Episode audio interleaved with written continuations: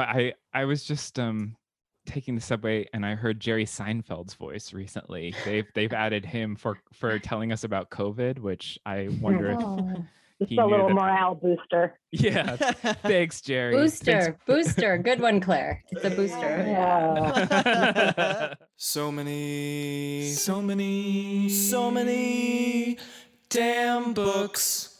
Hello, everybody out there in listening land. Welcome to So Many Damn Books. My name is Christopher, My name is Drew.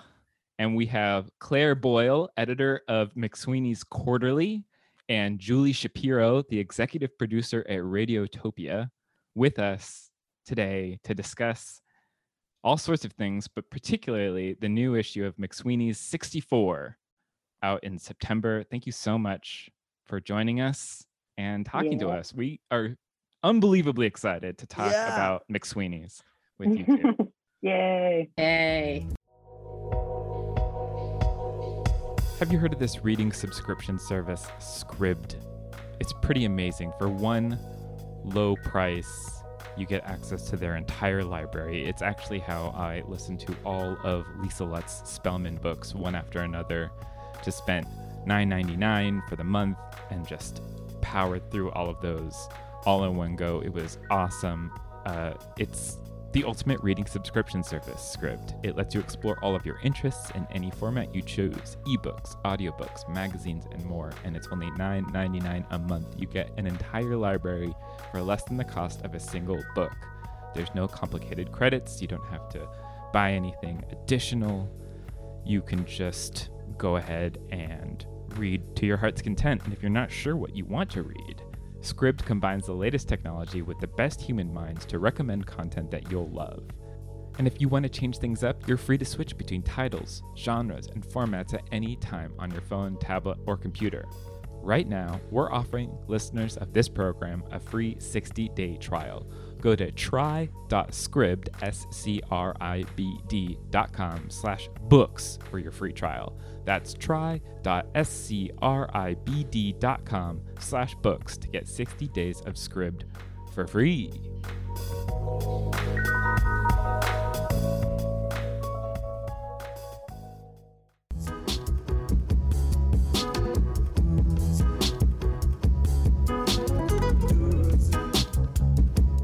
This issue of McSweeney's is special because it's it's an audio focused issue, which is why Mhm. Julie, I think, got involved on her side of things, right? Yes. And so I was thinking of terrible puns when I was making this cocktail. Um, and I I I've been gravitating towards old fashions recently um, because they only take one spirit. They're very easy uh, to make. But so instead of an old fashioned, this is an our old fashion. Um, Mm. I don't know if that was a groan, but it's it's de- definitely groan worthy. It was a moan of satisfaction. so it's uh, two ounces of bourbon, um, half ounce of. So I infused simple syrup, which is I, I used a Demerara simple syrup, just Demerara sugar and water, equal parts. Um, but I used Plum Deluxe. This tea company has this tea flavor called Reading Nook, and it has all of these wonderful notes in it: uh, chamomile and rose, I think. It's a black tea as well um, it smells amazing and i've been waiting to break out the, their reading nook flavor because i wanted it to be for something special and um, i also have this little buddha machine that i've had forever um, which was this old mp3 like uh, i'm going to play a little bit of it for our listeners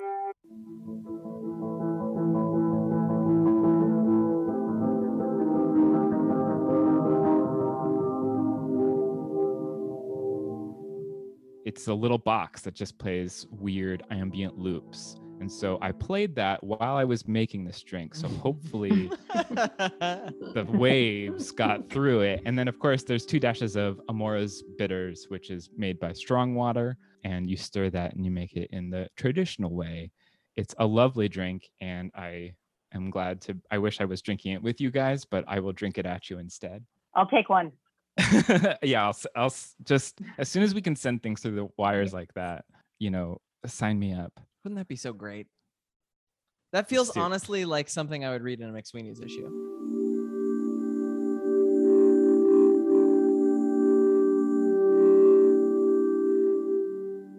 So what's next, Drew? What do we do? Uh, next up is What'd You Buy?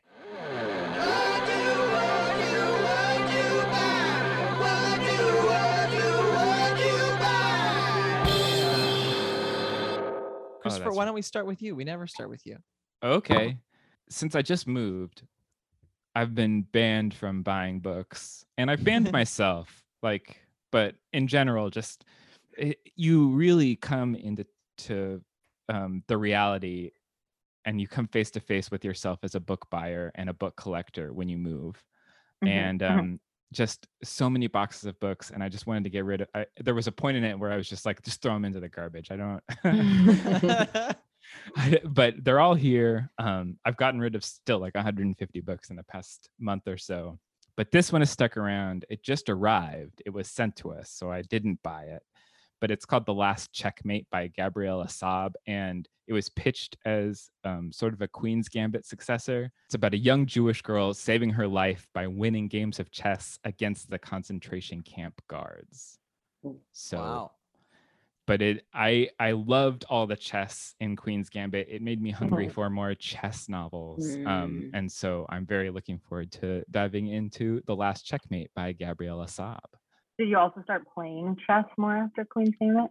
i did i did um i'm terrible at it there's actually this app developer named zach gage made this game called really bad chess where um it's just sort of chess problems and that is really fun um, Hmm. did, did you did you play chess after queen's gambit Um, my my COVID pod was really into chess, uh, and I Mm. started like very into chess and slowly dropped out of the chess game.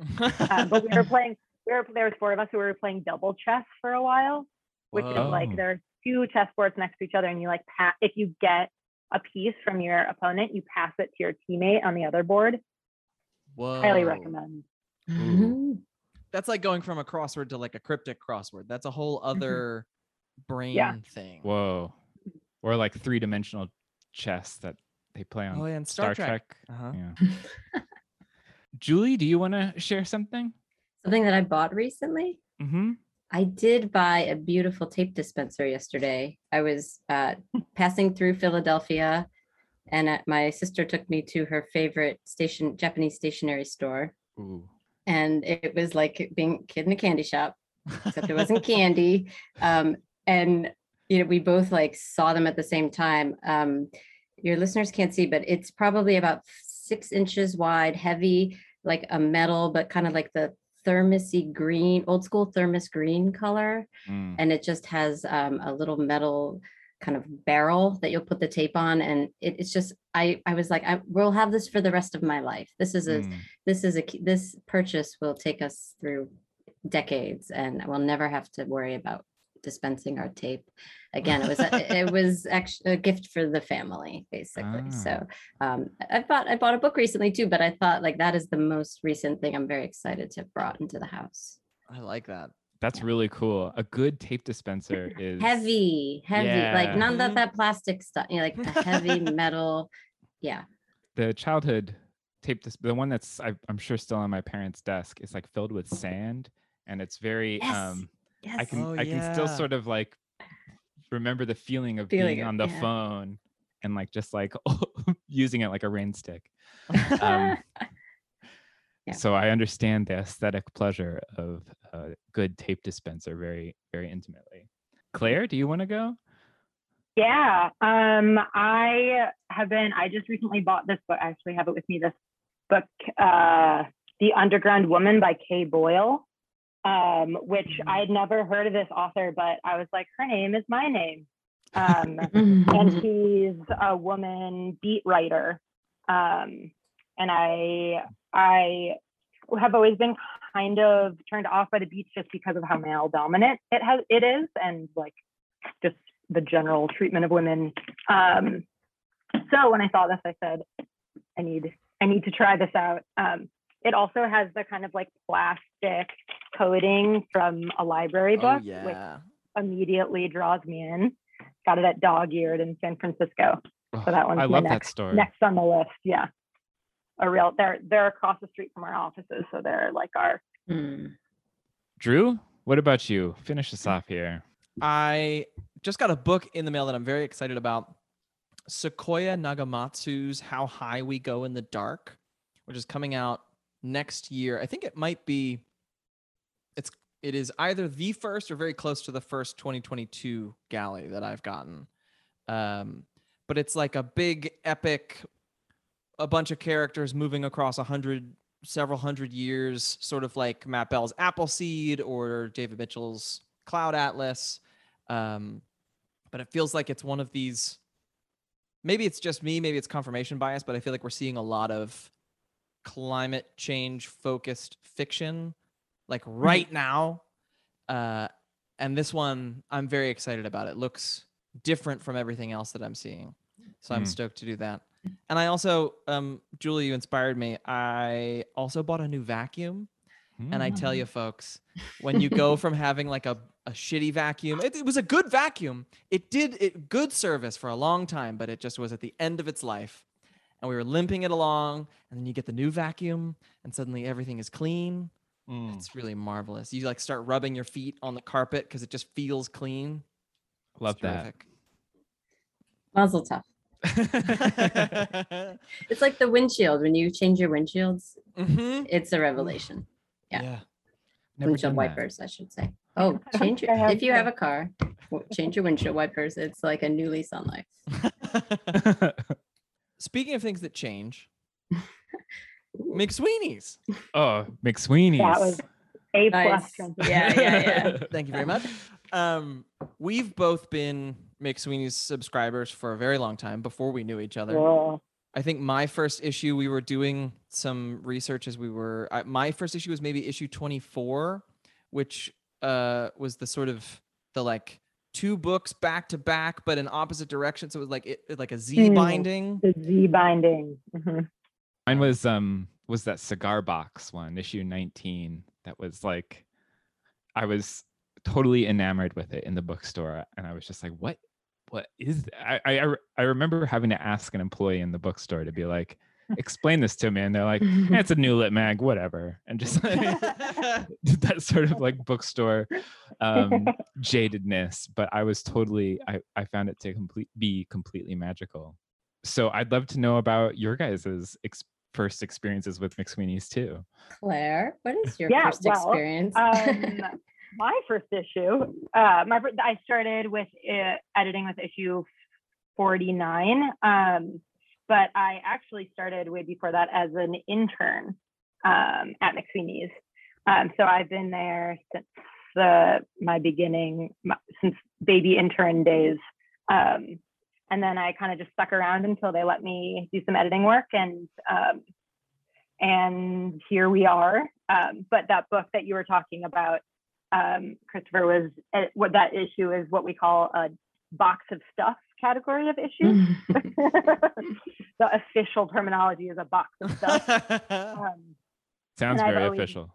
totally. And I've always wanted to do a box of stuff issue, um, Mm. which is what this audio issue is. Oh, um, so but much yeah, so. I've I've been um, doing I've been editing since 49. Wow, that's so cool. Julie, Julie, what about you? Well, I'm gonna date myself here, age myself, but um, we did a little message from Radiotopia for the issue, and I tell this story there too. But like, I uh, literally had the first McSweeney's issue. I bought it at the Regulator Bookstore in Durham, North Carolina. I was a like impressionable young zine maker, etc., lost in life, and a very kind clerk said, "Oh." I, I think my I put my zine for sale there, and he said he he guided me and recommended, and I picked it up never had seen anything like it and just immediately was on board for McSweetie. So needless to say, 64 issues later, 63 issues later, this it's incredible to have um, joined forces with with McSweeney's and Claire to make the audio issue.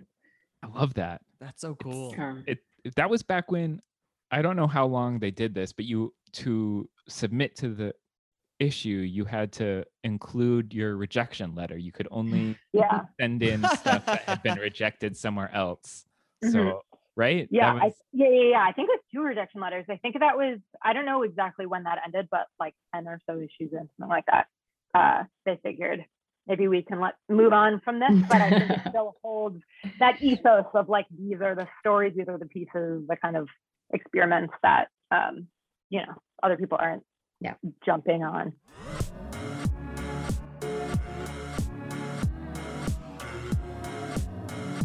I think maybe it's time to introduce the issue itself. McSweeney 64. Tell our listeners about it and what's exciting about it.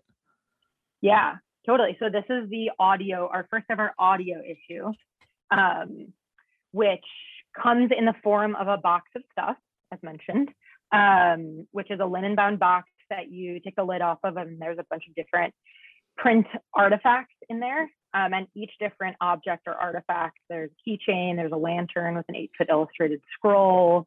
There are there's a toy catalog, there's books with different stories in them, and those all correspond with a different piece of audio. Um, and each one is from a different contributor. So we essentially, there's no single conceit as to how the audio and the printed matter fit together. We just reached out to each contributor and said, how, how would you do this? What is your, what, what is your idea here? And so each piece has a different relationship between the printed matter and the audio piece, and they all fit together in a slightly different way. So for some of them, you read a little bit and then you listen a little bit and you read a little bit and you kind of piece the story together that way. For others, they're simultaneous. So you're listening and reading at the same time, and they're giving you both mediums are giving you slightly different information that kind of combine to create a full experience. Um, so in that way, it's a very active listening uh, experience. You're kind of like you're the one who's putting the puzzle together as the listener. So being you know, literary bookish people who had never worked in audio, we said, well, we got to get some some audio brilliant minds on board. So we reached out to Radiotopia um, and Julie and Audrey over at Radiotopia were intimately involved in all of the creation and and um, audio editing and all of that that part of the issue, as well as Andrew Leland, um, who's our senior producer for the issue, who um, was the believer of the the was the editor of the Believer magazine for years, and also started the Organist podcast, which is the the longtime Believer McSweeney's podcast. So we got the dream team together um, and kind of put this thing in motion. And so that was two ish years ago. It, it feels like kind of an immense lead time, which makes sense when you look at the object. It's like, yeah, I, I bet I would have believed it if you told me it took five years to put together. Mm. I guess, Julie, what happened when Claire came to you and was like, hey, we want to do an audio issue of our literary magazine? Well, I screamed in my head at least. Um, no, no, we uh, we were so honored to be um, asked to contribute and help, and um, you know something about the spirit of Radiotopia and what is at the core of McSweeney's. Claire, when you were saying earlier, like we wanted things nobody else wanted. Um, I think our shows are our podcasts are are shows that lots of people would want, but we also want to be a place where people can take things that other people wouldn't want, wouldn't take a risk on, wouldn't experiment Right. with, wouldn't believe in. And so it just felt like such a wonderful like kinship, you know, sort of shared DNA in terms of what we exist for, supporting independent creators and people pushing the boundaries of how to tell stories and how to convey information and art to to to recipients. Um, so we so right away, and I knew that my close colleague Audrey was also a big McSweeney's fan. So we were we were like in immediately. There were no questions asked, and we thought, you know, how can we involve some of the shows in the network, but also how can we be of service to helping find other producers who also think in these imaginative ways and would appreciate what the uh, uh, issue was trying to do, which is really play in the space between print and audio and like where are the gaps? How are they filled? What you know where does it go further? So Mm. it was it just seemed like a wonderful opportunity. I don't think we any of us knew like what it would mean to work together. And and we just figured it out by diving in like you know creating a big list of people we'd love to work with feeling how they worked together in a mix and then like going from there and you know starting to slowly identify ideas stories what if we did this you know not knowing what mcsweeney's could do with the physical physical aspect of this was like such a like revelation to realize oh we can make some really cool stuff for this box and yeah, and tie it back to the audio. So I'd I'd love to know is is there something in the box that you're just like dying to hear what people think of? Like is there something particular like this is the thing. I cannot wait until people figure this thing out. I'm, am I Uh, asking for favorite children here? yeah, a, a little bit. What do you, what's it, how do you answer that, Claire? Um, I mean, they're all of the children are the favorite. It's a big family. um, I do. It was. It's been really fun to. I've shown some of the pieces to some friends and family, and it's really fun to watch them experience all of them. But particularly Ian Chillag's piece in there, who is actually a radio has a Radiotopia podcast. Um, Radiotopia brought him into the mix. Upon God's grace, he did a piece called Kids Works, which is absolutely side-splittingly hilarious. It's a fictional toy manufacturer's catalog is the physical component of it, which in itself is terrific. But then the audio piece is that there's a phone number on that catalog that you call into to reach the the customer service helpline, and um, it just spins into this bizarro, freaky, violent, like super strange, hilarious uh, customer service story about a a toy named Corners who is uh, whispering secrets to your child. So Oh yeah, no. really- it's been really fun to watch people experience that one. wow. That's so cool. it's so cool to be using phones. Like it, it feels. I remember being a kid and that, ex- or like even a teenager, and that excitement of finding a phone number.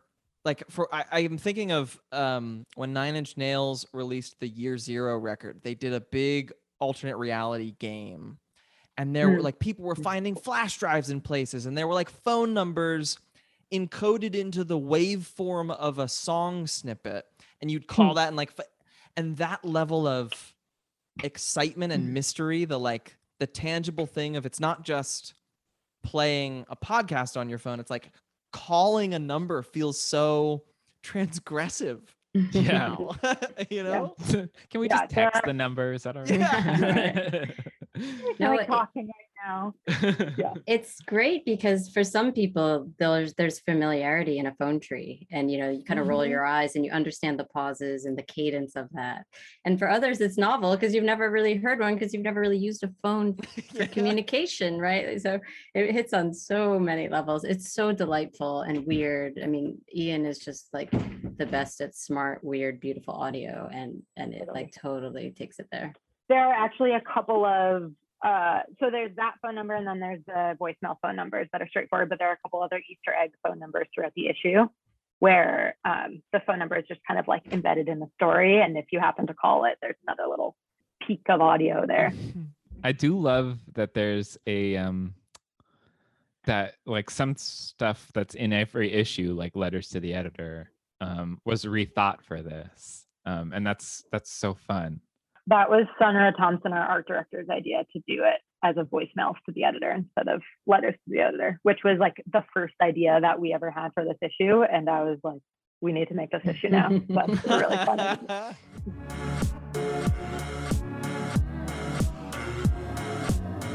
I'd love to know about like even more nitty gritty about curation because I feel like anybody would leap and say like, yes, I've got a great idea. And like, you know, after you ask them and they give you the idea, if you don't like it, like what happens then? Or like what goes into the into this creation process here? Because it seems fascinating.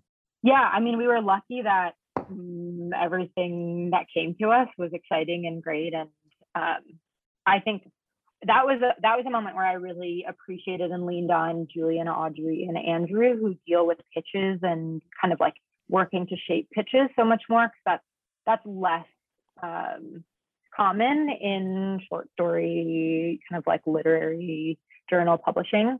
Um, so they were uh, incredible assets in kind of like working with the producers and contributors to shape the pitches into something that felt right for the issue to its best form. also though we could be so welcoming of like the weirdest ideas because there was uh i loved that we didn't have to shove everything down like a, a channel of the sameness And one thing I really appreciated throughout in working on the issue was being able to embrace so many different approaches to this concept. Um, you know, podcasting is somewhat prescribed. There's a formula that works great, and it it's successful because it's predictable and people know what they're getting and all of that makes the industry stronger and better and gives more people opportunities et cetera et cetera but being able to work in a space where like everything was different one thing to the next and we celebrated that we could push things even further and accommodate these just amazingly creative ideas that came our way. It was it was such a gift to step a little bit out of the kind of industry space and work in a slightly adjacent place where all of that was really treasured and um, and and it was just so rewarding to get these ideas. And i will say that you know we did we did edit we did help. I loved seeing claire's you know impressions of the audio. Maybe we helped a little bit with the text. It was fun to kind of change up our roles a little bit in the editing process but um i felt like we were there to support not necessarily to change too much and and really just get everything to its best possible iteration. And the stuff is beautiful. I mean it, it it's just an incredible collection. I was going to ask about that editing thing and that you both are at the top of your fields you're like well respected editors in your lanes. What was that what was your working relationship like? It seemed really easy. We just like found our way. We didn't always agree on everything but we often did. I mean maybe that was a really nice thing from the start. I felt like we all kind of were aiming for the same sort of essence and and and completion and, and things. So um, I loved what Claire brought to editing the audio, like what her instincts were in terms of rhythm and where were the things too fast and where should we slow down and where did the sound not work. You know, it was so great to work with someone outside the audio world uh, and and hear and hear her impressions of of what was going on with these drafts. Yeah, I think I learned a lot even through the process of you know thinking of things with a slightly more narrative literary hat on. Mm. Yeah, totally. I feel this exact same way. And I mean, I think that I was had kind of been thinking about this issue for so many years. Um, and for the re like it was kind of it was selfish because I just love audio and I've always wanted to work in audio uh, and kind of like play with audio. And so it was I was, you know, in a in the sandbox the whole time, just like having so much fun. Yeah, so it was great and it was so nice to collaborate. And so like for most of the other issues, I'm kind of working in isolation. Um, there aren't editorial meetings about the so many editorial meetings about what the issues that we're working on. I'm kind of like in a dark dungeon, like typing alone. So to be able to have these, we had weekly editorial meetings with the four of us. Um, and it was just the most fun thing to be able to just talk about stories and ideas and brainstorm and with these three people that I respect so deeply. So yeah, that was I think one of the best parts of this issue.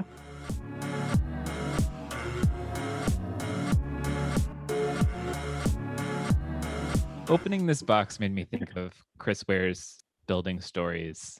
It, it gave me a very similar feeling of like, am I opening up a board game? Like uh, there's some like am i going to be building like a little like record player at some point in this?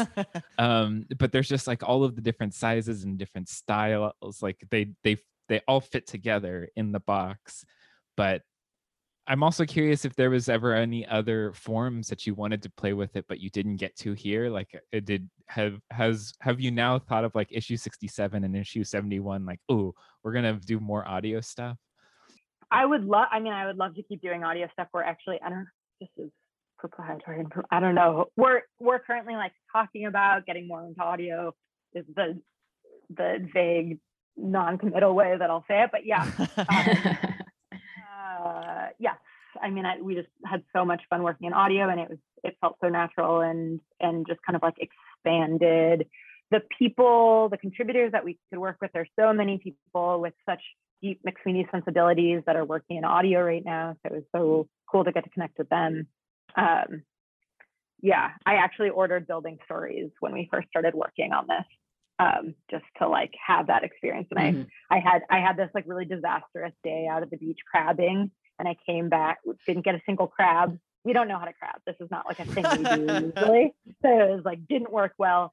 We were all really morale was low when we got home, and the, the um, building stories was on uh, the front porch and we just all sat around and read it. And it was just a great, yeah, it was super cool. Whoa, So- that's a that's an awesome way to experience building stories. Yeah. Like we needed this today. but yes, yeah. And I'll say the experience, I just got the box yesterday, actually. So I've been looking at PDFs and hearing the audio, like I could know some of the audio by heart, but I, I hadn't had the full experience. And I knew what was in there and I would still, I was still like, just like in, in euf- euphoric about pulling each thing out and being like, oh my God, there's more. Oh, right, this one. Oh my God, there's more. Yeah. It, it, it's such a nice thing to touch touch the, the thing you're about to absorb it we don't really get to do that ever whether it's a photo you know the long gone photographs etc but like to feel the objects and then experience it with all of this attention paid to like here's the descriptive transcript here's the audio file here's the text in front of you you know active listening you but there's wonderful guiding through the experience and you know mcsweeney's really like helps you understand how to appreciate the box i think from the minute you open it till that you get to the bottom of it.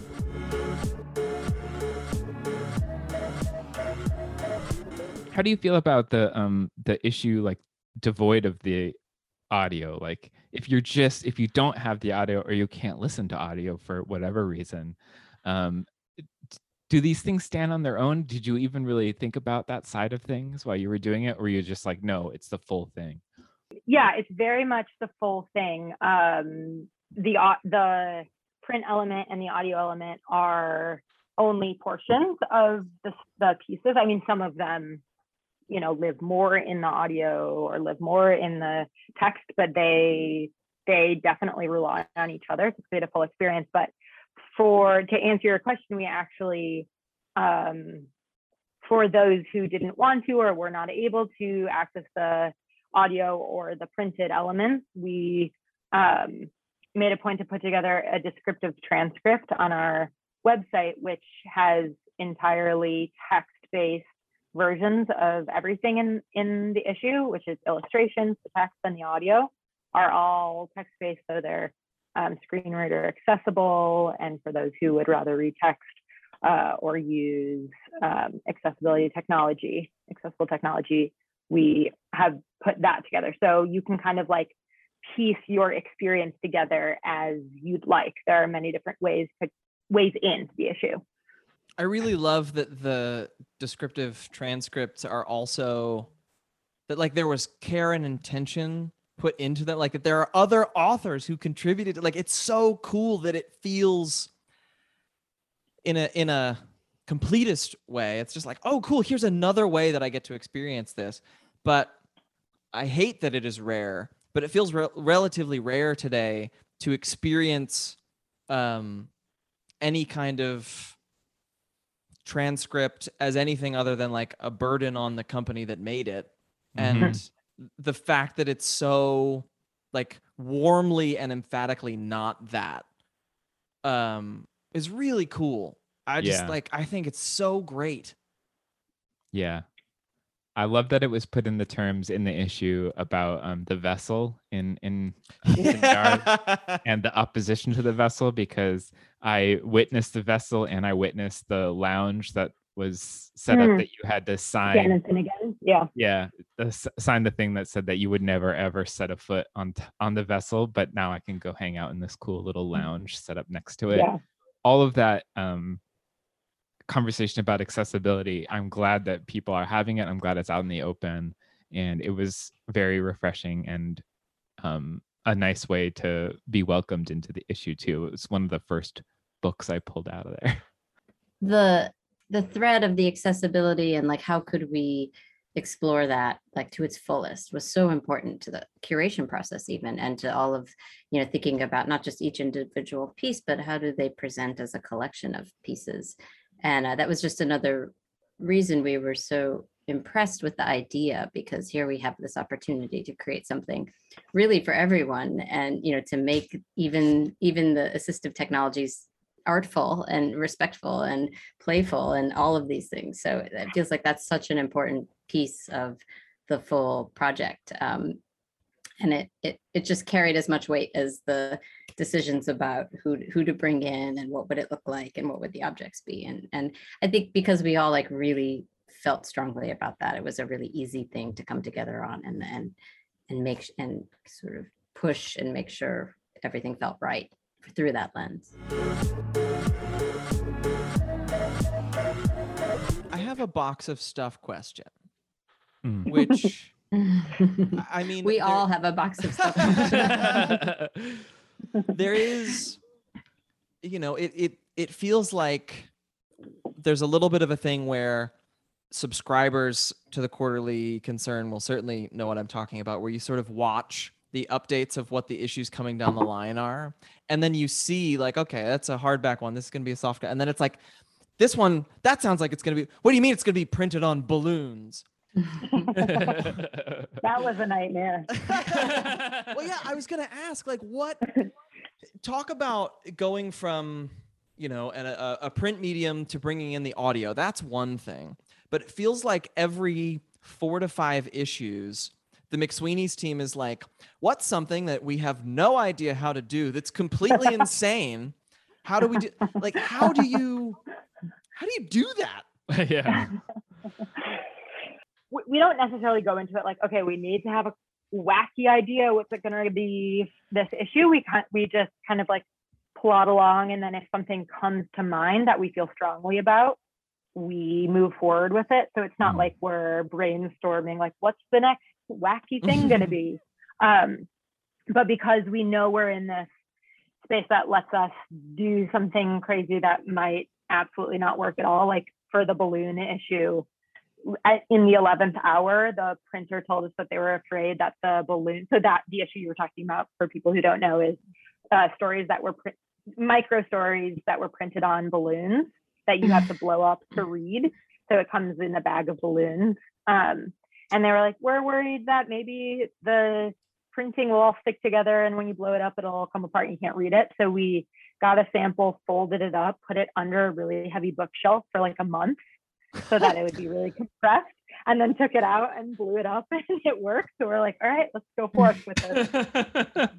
But so it takes definitely takes a lot of trial and error and uh, trying to poke holes in it until um, we find something that maybe we'd we dare try.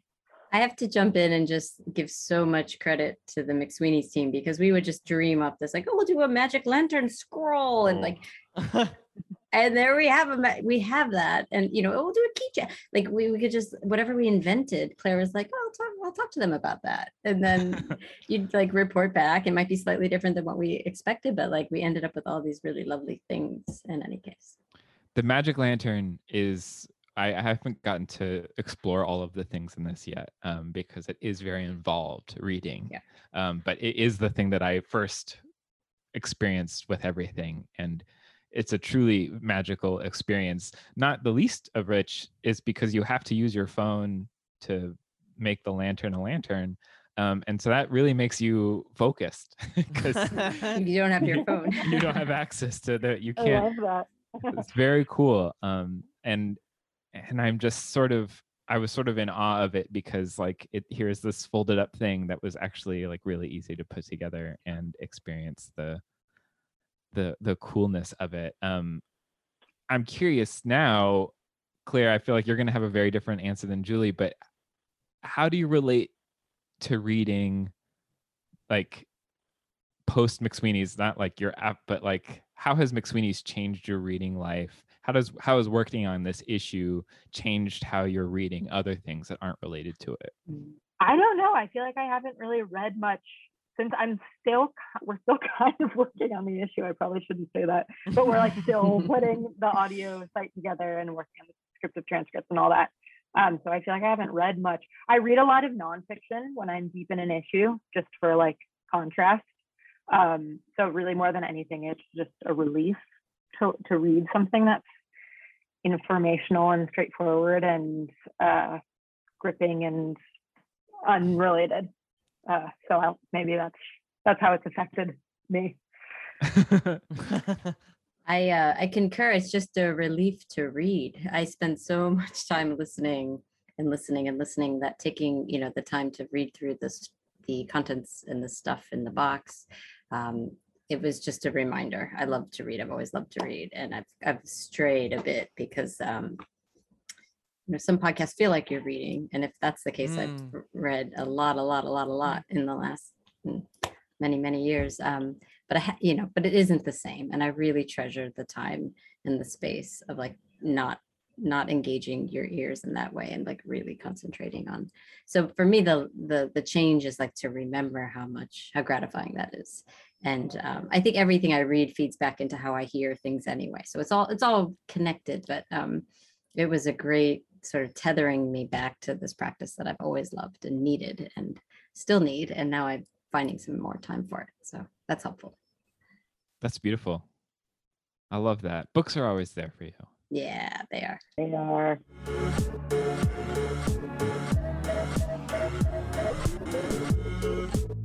Actually, maybe we should um maybe we should head into the recommendation portion of That the feels about right.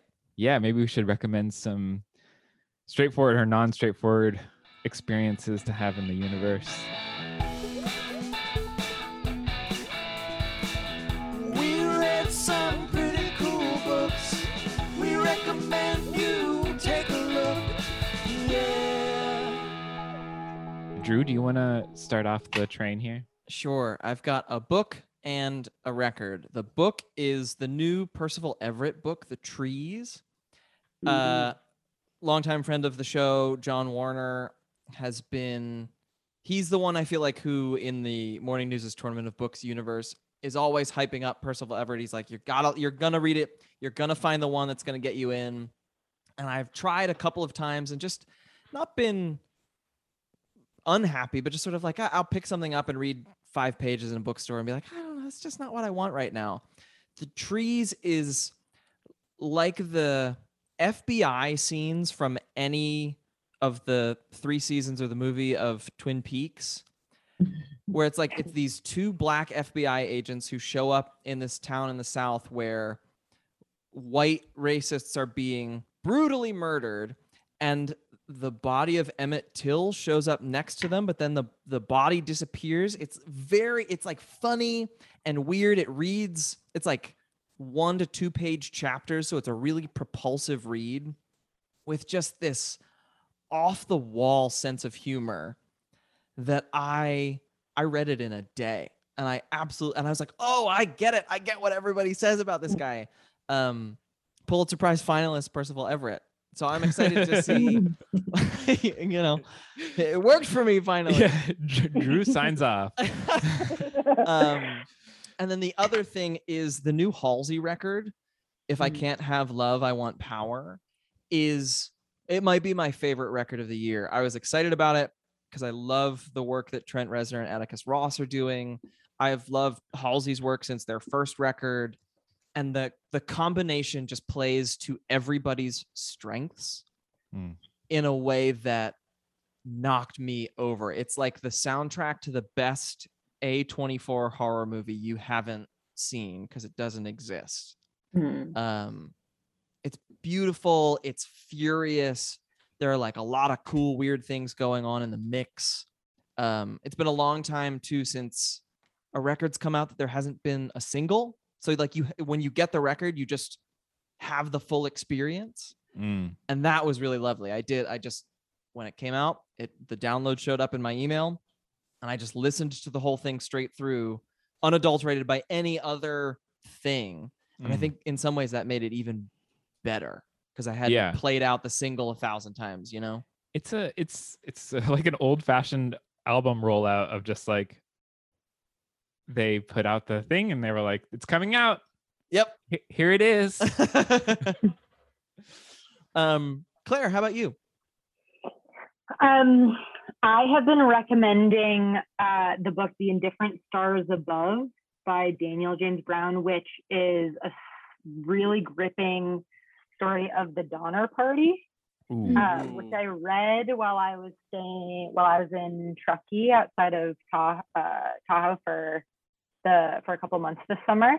Um, so I was like right by going to the lake every day that they camped by and just kind of like Whoa. im- immersed in it and it's uh, grisly as you would imagine, but super gripping and super um, uh, emotional and just you can't you won't won't put it down. It's just a really, I mean, in the classic sense of a great story, it's a great story. For some, not a great story for others in the park. yeah, Yeah. it was a really fun read. Julie, what about you? Um, I just finished the final revival of of Opal and Nev. oh, Um, so good. which is a really fun, wonderful novel about um, a sort of rock duo from the 70s that blew people's mind, but could have done more. And then they may get back together. And it, I don't want to give away too much, but it was such a, I, I'm always looking for alternative structures when I read, because I think about that a lot in the, in the audio world. And I love the struck portraiture and collective telling of the story um, in the present, looking back, lots of different interviews, uh, kind of an oral history uh, format. So that was wonderful. And I also just like by chance happened, this sounds fake. I really just by chance happened upon a Norwegian saxophonist who just put out a record called Crack. His name is Bendik Giske. And it's like beautiful, like fluttery and light. And it's experimental, but it's uh, usually that can get very noisy and scrunky, but I found it really relaxing and lovely. So that would be my other, that's my pairing. We've got a book and we've got a Norwegian saxophonist. Cool. Awesome. All right, Chris. Skronky. I like that word. yeah, scrunky is a very good word. I was reading the same book for three weeks um, because because it's very long, but just because again I've just moved, and this for some reason was like the most harrowing move of my life. I don't know why. I'm glad that it was this book that I was stuck in for that amount of time because even though it's like a slim 250 page book, I was just happy to be thinking about the characters, even though I wasn't reading it very actively. And it's Laurie Colwin's Goodbye Without Leaving. It's uh, about a, a woman who is the only white backup singer in an all black um, band in the 60s.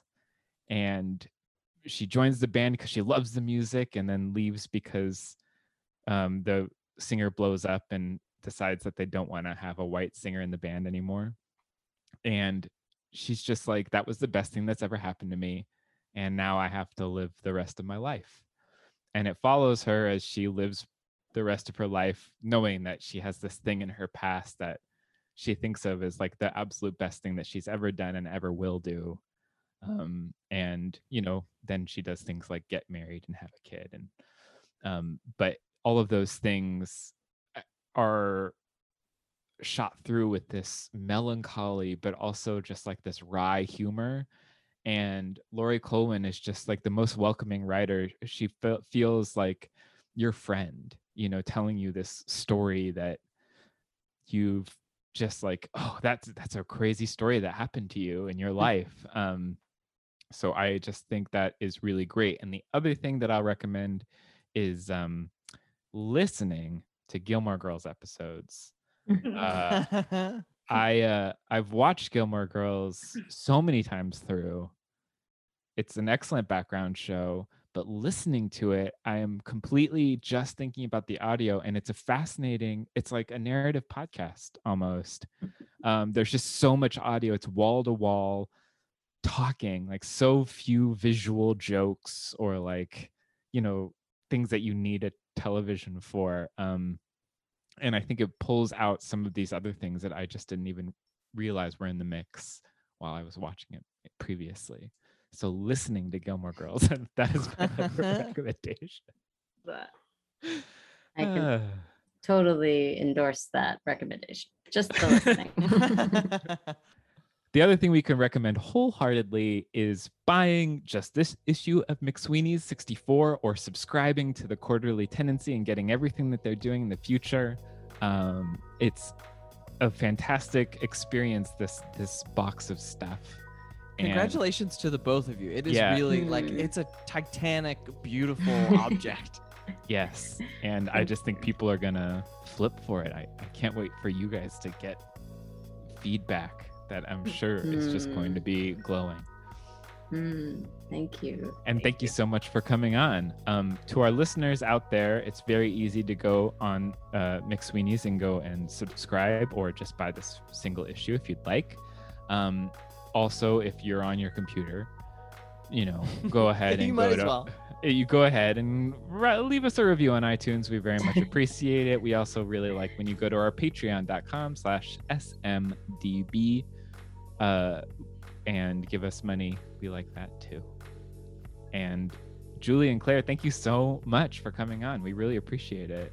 Yeah. Oh, so nice- fun. Thank you for your curiosity and interest about it. It's really nice to to revisit the process and think about how it all came together. All right. I think that's the end of it. All right. That is. Cut. Goodbye, people.